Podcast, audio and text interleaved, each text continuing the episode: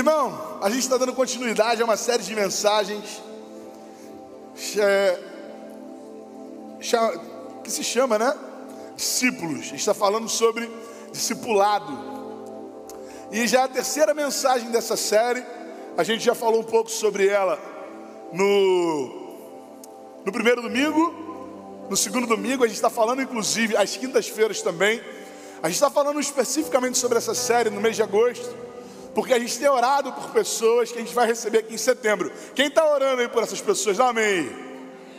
Ó, vocês estão meio, ó. Senti uma. Um meio barro meio tijolo aí no meio de vocês, hein? Bota aqui para mim, Thales, por favor. Que tá falhando. Eu quero falar um pouco com você sobre esse discipulado. No primeiro domingo a gente falou sobre a urgência. Frutos que estão maduros e que se não forem colhidos, acontece o quê? Que acontece? Apodrece, né? Semana passada a gente falou um pouco sobre como ser discipulado, o processo de santificação, que é uma ação do Espírito unido à igreja. E eu usei até o exemplo de Paulo, que se encontrou com Jesus no caminho para Damasco, mas foi discipulado por Ananias. Nunca mais Paulo viu Jesus de novo, irmão. Tem gente que está querendo viver aí de revelação em revelação. Paulo nunca mais teve isso, irmão. Paulo viveu uma experiência sobrenatural e depois a igreja foi instrumento de Deus para que ele fosse transformado. Hoje eu quero falar com você sobre como discipular. Semana passada foi como ser discipulado. E hoje é sobre como discipular. E para falar isso, eu preciso reafirmar que discipulado é o método de Jesus. Eu já usei esse exemplo, mas é como se a gente falasse para Deus assim: Senhor, é muito legal assim a maneira como o Senhor agiu né, o seu criador de todas as coisas e tal, conhece as estrelas pelo nome, mas eu tenho talvez um jeito melhor de, de agir na igreja do que o senhor. Eu tenho assim um jeito mais didático, sabe? Se a gente fizesse de repente eventos, acho que a gente ia conseguir achar mais pessoas. A gente está tentando se convencer de que a nossa maneira de ser igreja é melhor do que a maneira que Jesus viveu seu próprio, seu próprio ministério. Durante três anos, Jesus dedicou a sua vida exclusivamente a discipular pessoas. Ele viveu 33. Os últimos três, ele se dedicou exclusivamente a discipular pessoas. E a gente tem mais de 20 anos de igreja e nunca fez isso na vida. Para eu falar sobre isso, para eu continuar essa série, eu não posso deixar de lado um dos textos mais conhecidos desse tema, é um dos textos mais conhecidos da Bíblia Sagrada e que trazem um ensino, traz um ensino para a gente do que é discipular. Abra sua Bíblia, por favor, no Evangelho de Mateus, capítulo 20, desculpa, capítulo 28, versículos 18, 19 e 20. Mateus 28, versículos 18, 19 e 20. Vamos fazer essa leitura aí juntos. Aqui está projetado já gente consegue fazer numa mesma versão. Vamos lá. Então.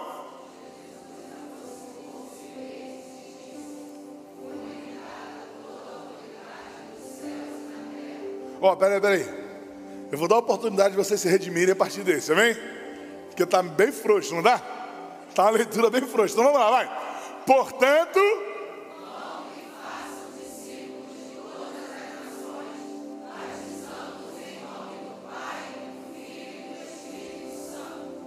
Ensinando-os a obedecer.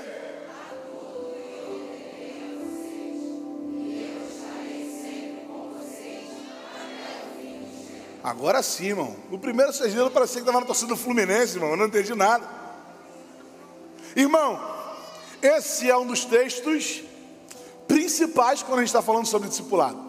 Por quê? Jesus usa uma expressão, Jesus traz uma frase que no mínimo tem que chamar a nossa atenção no mínimo, tem que fazer a gente se atentar para aquilo que ele vai falar. Jesus tinha nascido, vivido, morrido, ressuscitado, estava em um dos últimos momentos com os seus apóstolos, e ele fala assim: ó, foi-me dada toda a autoridade nos céus e na terra. Irmão, ele ia falar alguma coisa importante depois, não é possível. Que ele ia trazer uma realidade dessa e ele ia trazer qualquer verdade depois. Não. Ele trouxe, ele conscientizou os discípulos sobre o tamanho do acontecimento que estava ali diante dos olhos deles. E ele falou: Foi-me dada toda a autoridade no céu e na terra.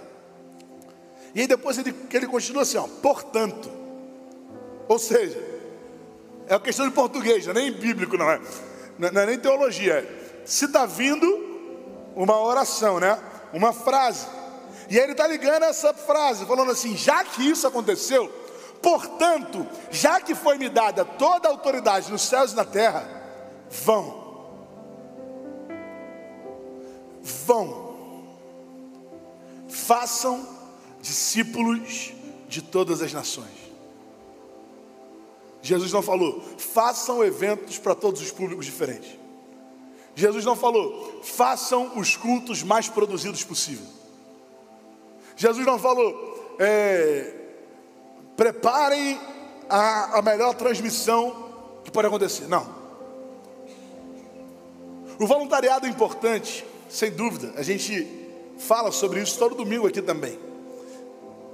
Mas o que eu quero te dizer, irmão, é que a gente está negligenciando um dos princípios mais importantes do cristianismo: o discipulado. Quem aqui tem mais de 10 anos de igreja, dá um amém. Mais de 20 anos de igreja, dá um amém. Mais de 30 anos de igreja, dá um amém. Mais de 40, misericórdia, já amém ainda. amém, né? 50 anos. Ah, tá diminuindo uma pessoa fiel, isso aí. Não vou continuar para não dedurar com a sua idade do lado, do irmão do lado aí, irmão. Irmãos, tantos anos de igreja. Quantos discípulos nós fizemos? Jesus está trazendo aqui três pilares, três bases para gente que quer ser um bom discipulador. E é engraçado que três pontos é aquilo que traz equilíbrio para alguma coisa, né? Por exemplo, a gente não precisa de quatro pontos para fazer com que uma mesa seja equilibrada ou uma cadeira seja equilibrada. Basta que três pontos tenham uma base bem firmada, que isso já vai trazer equilíbrio, já vai ser capaz de trazer equilíbrio.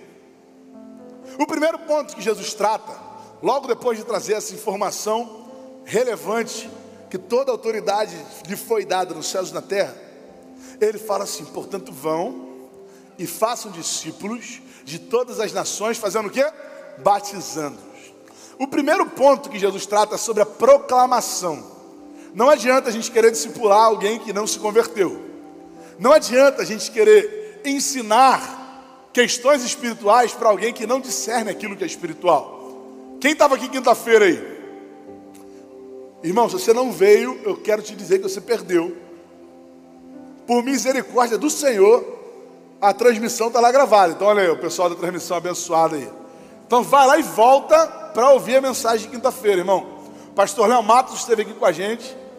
E eu quero reafirmar aquilo que ele falou. E que hoje, mais cedo, a gente conversando aqui no nosso Hangout, a gente também falou. Não dá para a gente tentar discipular pessoas que não se converteram. Às vezes a gente tenta, tenta, tenta e não consegue, porque apesar da pessoa frequentar a igreja há muito tempo, ela nunca teve uma experiência pessoal com Jesus. E só dá para discernir aquilo que é espiritual quem está quem tá cheio do Espírito Santo, irmão. Quem foi alcançado pelo Espírito. Então a primeira base, o primeiro pilar, é o pilar da proclamação fazer discípulos de todas as nações, batizando-os em nome do Pai, do Filho e do Espírito Santo. Esse ponto é um ponto que eu sei que a gente já aprendeu muito bem, principalmente quem é de igreja batista aí, irmão, desde sempre.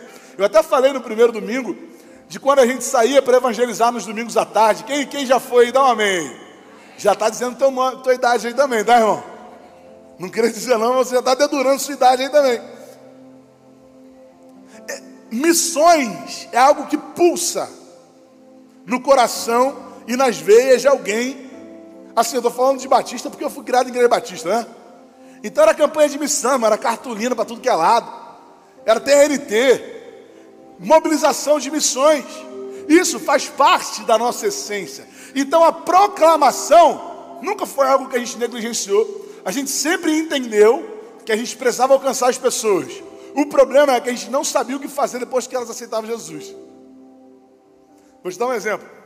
Quem aqui recebe muita ligação de spam aí? Recebe, irmão? Aquelas ligações de número que você nunca viu na vida, alguém? É ruim demais, né? É ruim demais, irmão. Mas essa é a realidade, um monte de gente liga. Hoje em dia, o meu celular já trava automaticamente, já nem toca mais. Mas antigamente ficava tocando o tempo todo. E aí não é só comigo, é com vocês também, né? E às vezes eu me chateava, eu atendia, de tanto que a pessoa insistia. E o que que acontecia depois que você atendia? O que que, que acontecia? Não era ninguém, né? Você falava, alô? A pessoa não falava, alô? Aí a pessoa ia desligava. Eu fico pensando nesse povo do telemarketing. Porque eu já fui operador de telemarketing. Eu já trabalhei na Contax. Quem já trabalhou na Contax aí? É, Contax é raiz, né, viu? Galera da NET, oi. Eu trabalhava no financeiro da NET, irmão. Ninguém liga para o financeiro para agradecer. Então eu fico imaginando o pessoal que estava lá no telemarketing, participando dessa ligação. A pessoa está ligando para a gente, sabe? Ela está ligando, ela está distraída. Porque ninguém atende ligação de spam, né? Ela está vendo, você vai lá, desliga. Não, spam, desliga. Aí teve uma hora que alguém atendeu. Eu fico imaginando aquela pessoa falando assim, meu Deus, atenderam. O que, que eu faço agora? Meu treinamento só foi até aqui. Eu só aprendi a ligar, a falar com a pessoa. No... Aí dá um mute, né? Dá um mute lá, fala assim, supervisor, vem aqui, teve alguém que atendeu, alguém atendeu, o que, que eu faço agora? O que, que eu falo, o que, que é para falar? Qual é o assunto? Eu não sei. A impressão que eu tenho é que esse povo está lá, tentando falar com a gente no telemarketing, e que não sabe o que vai falar depois que a gente atende o telefone. Mas é isso que eu vejo com a gente também, enquanto a gente é cristão. A gente quer que as pessoas aceitem Jesus. Mas o que a gente vai fazer depois que isso acontece? Qual vai ser o próximo passo? Sempre ensinaram para a gente que a proclamação era fundamental, e realmente é, é fundamental. Mas o mesmo texto que fala sobre batizar, também fala sobre ensinar. E esse é o segundo ponto que eu quero pensar com você. Um dos pilares do discipulado é o ensino. Depois da proclamação, é o ensino. E esse ensino é o, é o pilar que eu queria demorar um pouco mais falando sobre ele com você.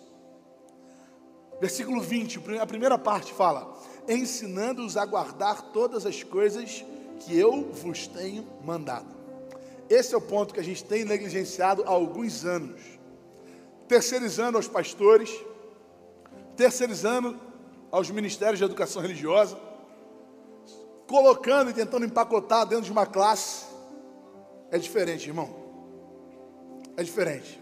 Da mesma forma que um seminário não forma um pastor, uma classe não forma discípulos. É importante, é importante, mas não é a essência. Por que, que a gente quer alcançar tantas pessoas e a gente não se dispõe a ensinar, a discipular? Pelo seguinte, as crianças, né, estão lá na, estão no Kids, estão sendo ministradas lá, então eu tenho certeza que todo mundo que está aqui já aprendeu em determinado momento da vida que Papai Noel não existe, que Coelhinho da Páscoa não existe, e a maneira como a criança é gerada no ventre de uma mulher. Todo mundo aqui já aprendeu que não existe a cegonha para colocar a sementinha lá, ela é. Todo mundo sabe aqui o jeito que isso acontece, não sabe? Sim ou não? Se não sabe, vem no próximo happy hour com o doutor Tércio que ele vai dar as dicas para você. Gerar um filho é prazeroso, irmão. É ou não é? Gerar um filho é prazeroso. Mas cuidar de um filho dá trabalho. Gerar um filho é um momento. Cuidar de um filho é um processo. Por isso que a gente sempre celebrou as conversões, mas negligenciou o discipulado. Porque aqui é momento de festa. Aqui a gente joga papel pro alto, aqui a gente bate palma, aqui a gente bota música lá no alto, aqui a gente dá abraço. Mas e depois daqui? E as noites em claro que uma criança cobra dos seus pais? E aí dá o médico? E a despesa financeira? Irmão, Tito está tomando um leite que é 280 reais, irmão, a lata. 280 conto, irmão. E vocês viram como é que ele é gordinho, né?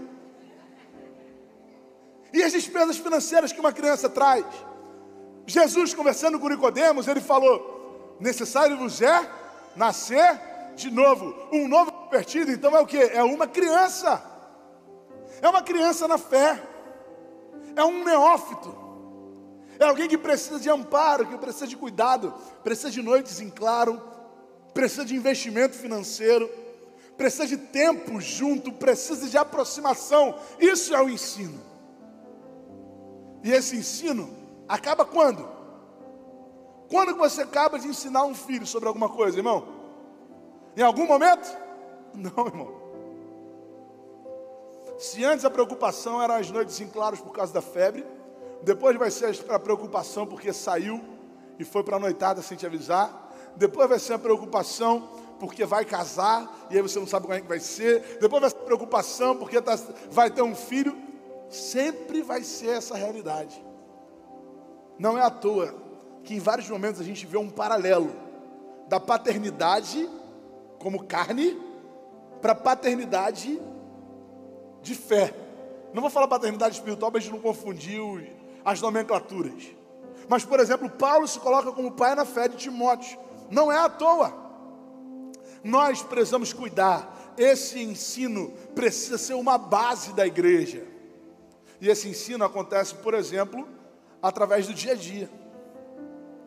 Já que a paternidade tem um paralelo muito próximo com o discipulado, dá uma lida em Deuteronômio, capítulo 6, o versículo 6 e o 7. Inclusive foi o texto que eu usei aqui como base no Dia dos Pais.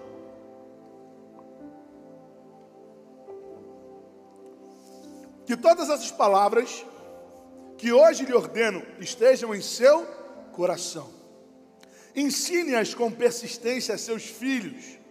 Converse sobre elas quando estiver sentado à mesa, quando estiver andando pelo caminho, quando se deitar e quando se levantar.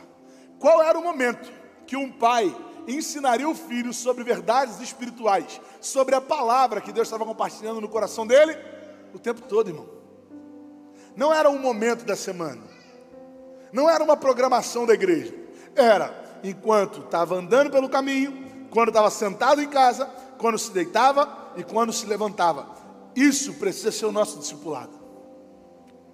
Essa precisa ser a nossa realidade enquanto discípulos. Jesus sempre ensinou através do exemplo. Por exemplo, lá em João capítulo 6, ele olha para o povo e se apresenta como o pão da vida. Logo depois, ele multiplica pães e peixes para que o povo tenha sua fome saciada.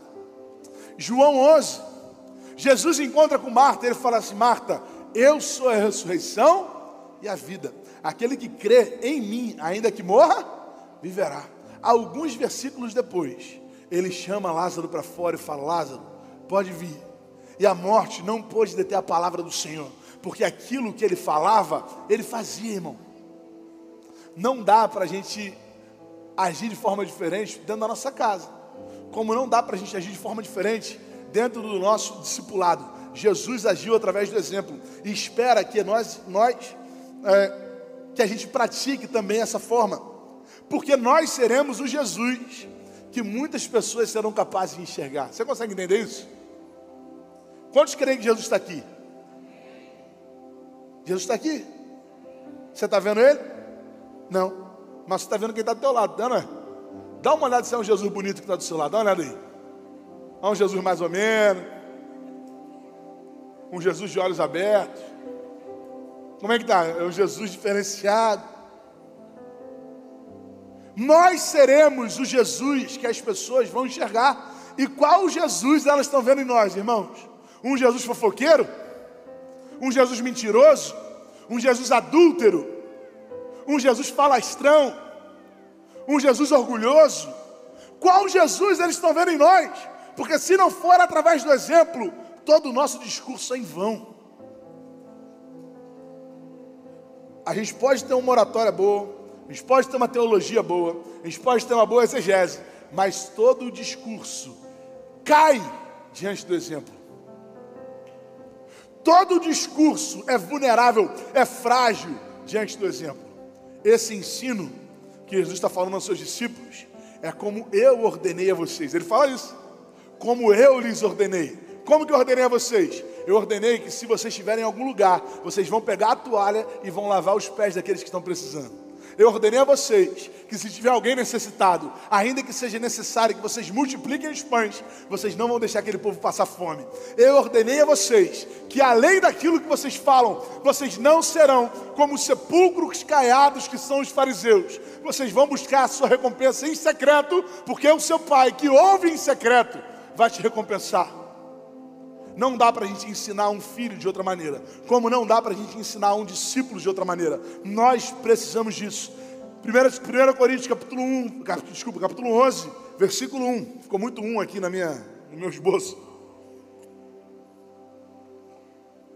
Tornem-se meus imitadores, como eu sou de Cristo. A gente recebe para entregar, a gente ouve para falar. A gente é discipulado para poder discipular. Eu estava falando com vocês mais cedo hoje sobre o meu pastor, né? Eu falo sobre o meu pastor direto, irmão. Porque um pastor que não tem um pastor, ele se perde. Então eu tenho meu pastor. Liguei para ele de manhã, ele não me atendeu. Liguei de tarde de novo, ele não me atendeu. Quando deu às 5 e pouquinho, assim, 5 e 10, 5 e 15, eu estava aqui no gabinete. Ele me ligou de volta, eu atendi. E eu falei, pastor, não, só queria dizer que eu amo o senhor. Queria dizer que eu estou falando aqui sobre discipulado. E o que o senhor fez na minha vida, eu, tô, eu tenho honrado aqui. E aí a gente conversou um pouco. E aí eu pedi a ele, falei, ora por mim, que daqui a pouquinho eu vou ministrar a palavra. E aí ele orou, lá da casa dele lá, ele orou por mim, para eu me preparar, irmão, para estar tá aqui porque eu não, eu não estou aqui falando sobre discipulado para você sem ter alguém que cuide de mim também. Sem ter alguém que ouça as minhas dores também. Sem ter alguém que cuide e tenha paciência comigo. Porque discipulado, ensinar é paciência. Irmão. O discipulado é um exercício de paciência e transformação. Teve uma, uma ocasião em que Pedro ouviu de Jesus que ele o negaria. E aí qual foi a reação de Pedro? Arrumar uma briga. Tem gente que é bom de arrumar confusão, não é? Tem gente que arruma um jeito de arrumar uma briga. Pedro era esse. Pedro arrumou logo uma briga. Falou assim: Não, senhor, vou fazer isso não. Foi lá, pegou a espada, arrancou a orelha do soldado romano. Foi aquela confusão. Pedro negou. Jesus morreu. Pedro não estava lá porque estava envergonhado. Jesus ressuscitou. Qual foi a pessoa que Jesus mandou ir lá encontrar com ele? Pedro. Pedro. Quando os anjos se encontraram com as mulheres, os anjos falaram assim: olha só, vai lá, chama os discípulos, mas chama também a Pedro. Jesus tinha um assunto muito específico para tratar com Pedro. Como tratou? Como três vezes Pedro ouviu de Jesus: Pedro, tu me amas. E ele teve seu ministério restaurado. Porque o discipulado, o aprendizado, o ensino é um tempo de paciência. Você vai chegar, vai falar, filho, não bota o dedo ali. E ele vai tentar botar, e você vai tirar, não, não, faz isso. E aí vai dizer de novo, vai ser de novo. Vai ter hora que a gente vai rodar em círculo, vai parecer que está rodando em círculo. Mas isso é a didática, né? Exercício de fixação. Não é que tem que fazer? É isso que a gente precisa fazer. Nós somos aqueles que vamos se colocar para cuidar de alguém, irmão. Cuidar de pessoas que estão precisando. O, o, ensino é um exercício de paciência. O ensino cobra de nós intencionalidade. E essa palavra não pode estar alheia também a esse processo de discipulado. Sabe por quê? Quem aqui tem bastante tempo à toa? Dá um amém. Tipo assim, pastor, eu tenho muito tempo à toa, fico à toa há muito tempo. Tem alguém aí? Eu não ia falar, você levantou sua mão aí, tá vendo? Eu não ia falar nada. Você já ficou aqui, ó. Já, já se condenou.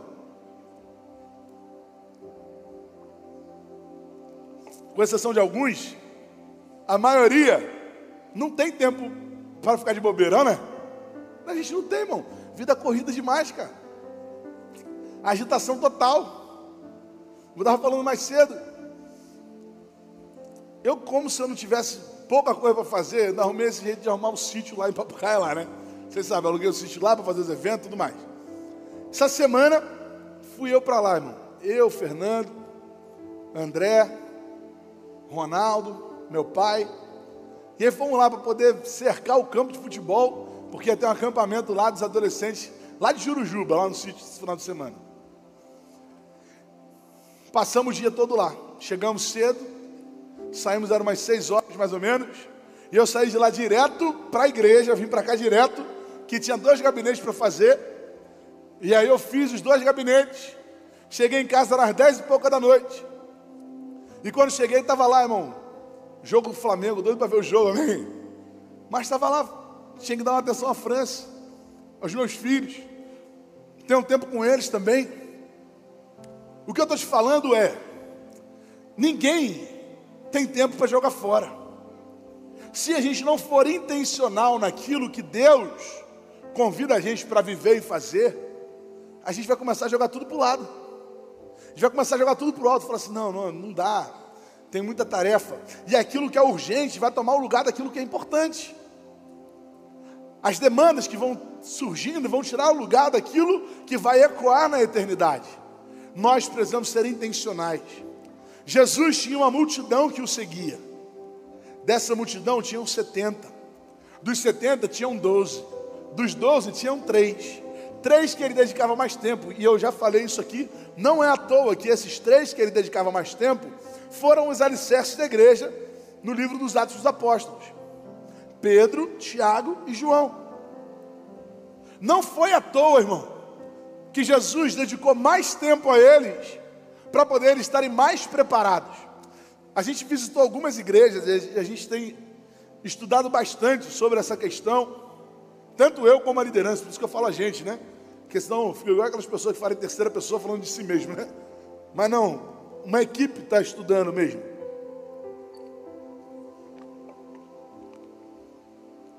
E nessas igrejas que a gente foi, eu perguntava sobre discipulado, e eles falavam assim: olha, o ideal é que uma pessoa que vive integralmente para a igreja tenha no máximo cinco pessoas para cuidar diretamente, como discípulos mesmo. Se a pessoa não tem uma vida integral na igreja, o ideal é que ela cuide de no máximo três pessoas. Não é à toa que Jesus escolheu três pessoas para ele caminhar mais de perto. Mas a minha pergunta para você é: de quem nós estamos cuidando? Quem tem sido discipulado por nós? Quem tem sido cuidado por aquilo que Deus colocou no nosso coração? Nós precisamos ser intencionais, irmãos. Nós precisamos replicar esse modelo de Cristo dentro da nossa igreja. Nós precisamos dar apoio àqueles que estão se convertendo, trazer para perto da gente, irmão. Trazer para junto da gente, trazer para a nossa rotina se você for sair, chama, irmão, para ir com você. Se você for sair, se for no shopping, se for na praia, se for qualquer lugar, isso é discipulado. Isso é ensino. Esse contato vai ser o exemplo que vai, vai fazer diferença na vida de alguém. Essa pessoa vai sentir confiança em você para demonstrar suas dores, seus dilemas, seus desafios. Terceiro e último pilar a dependência do Senhor.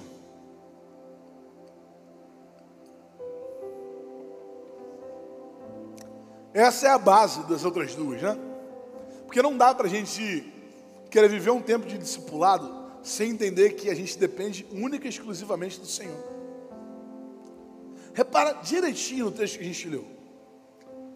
Repara direitinho lá em Mateus capítulo 28, versículos 18, 19 e 20.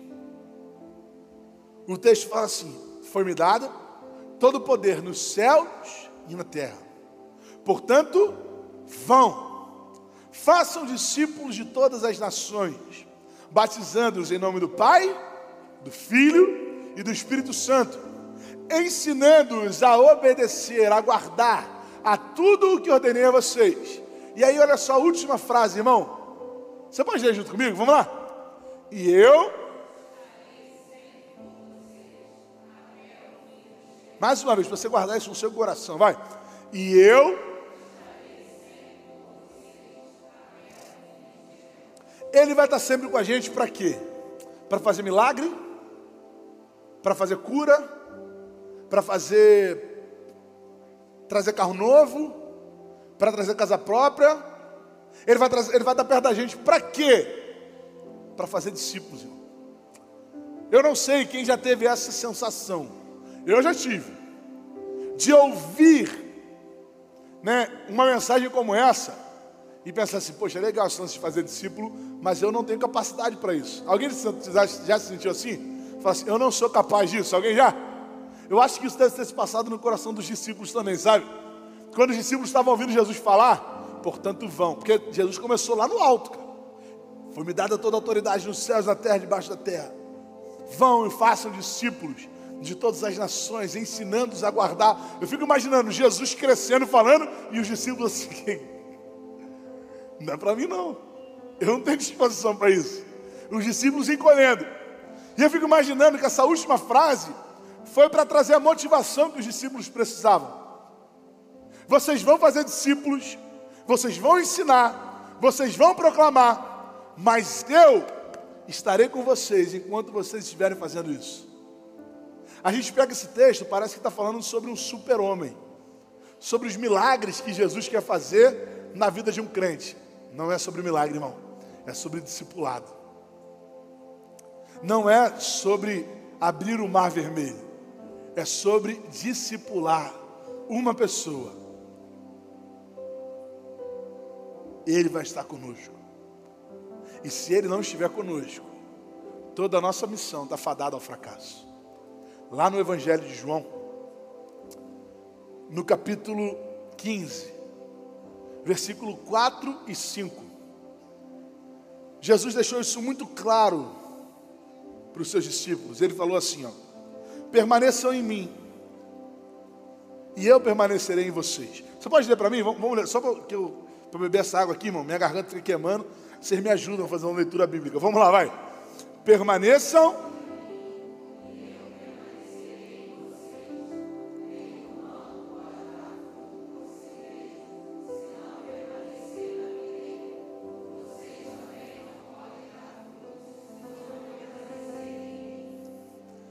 Eu sou a videira.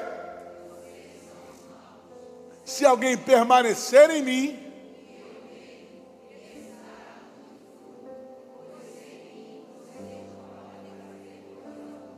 ou seja, qualquer fruto que a gente gere só vai ser gerado se a gente estiver nele. E se a gente permanecer no discipulado, ele sempre estará conosco até o fim dos tempos.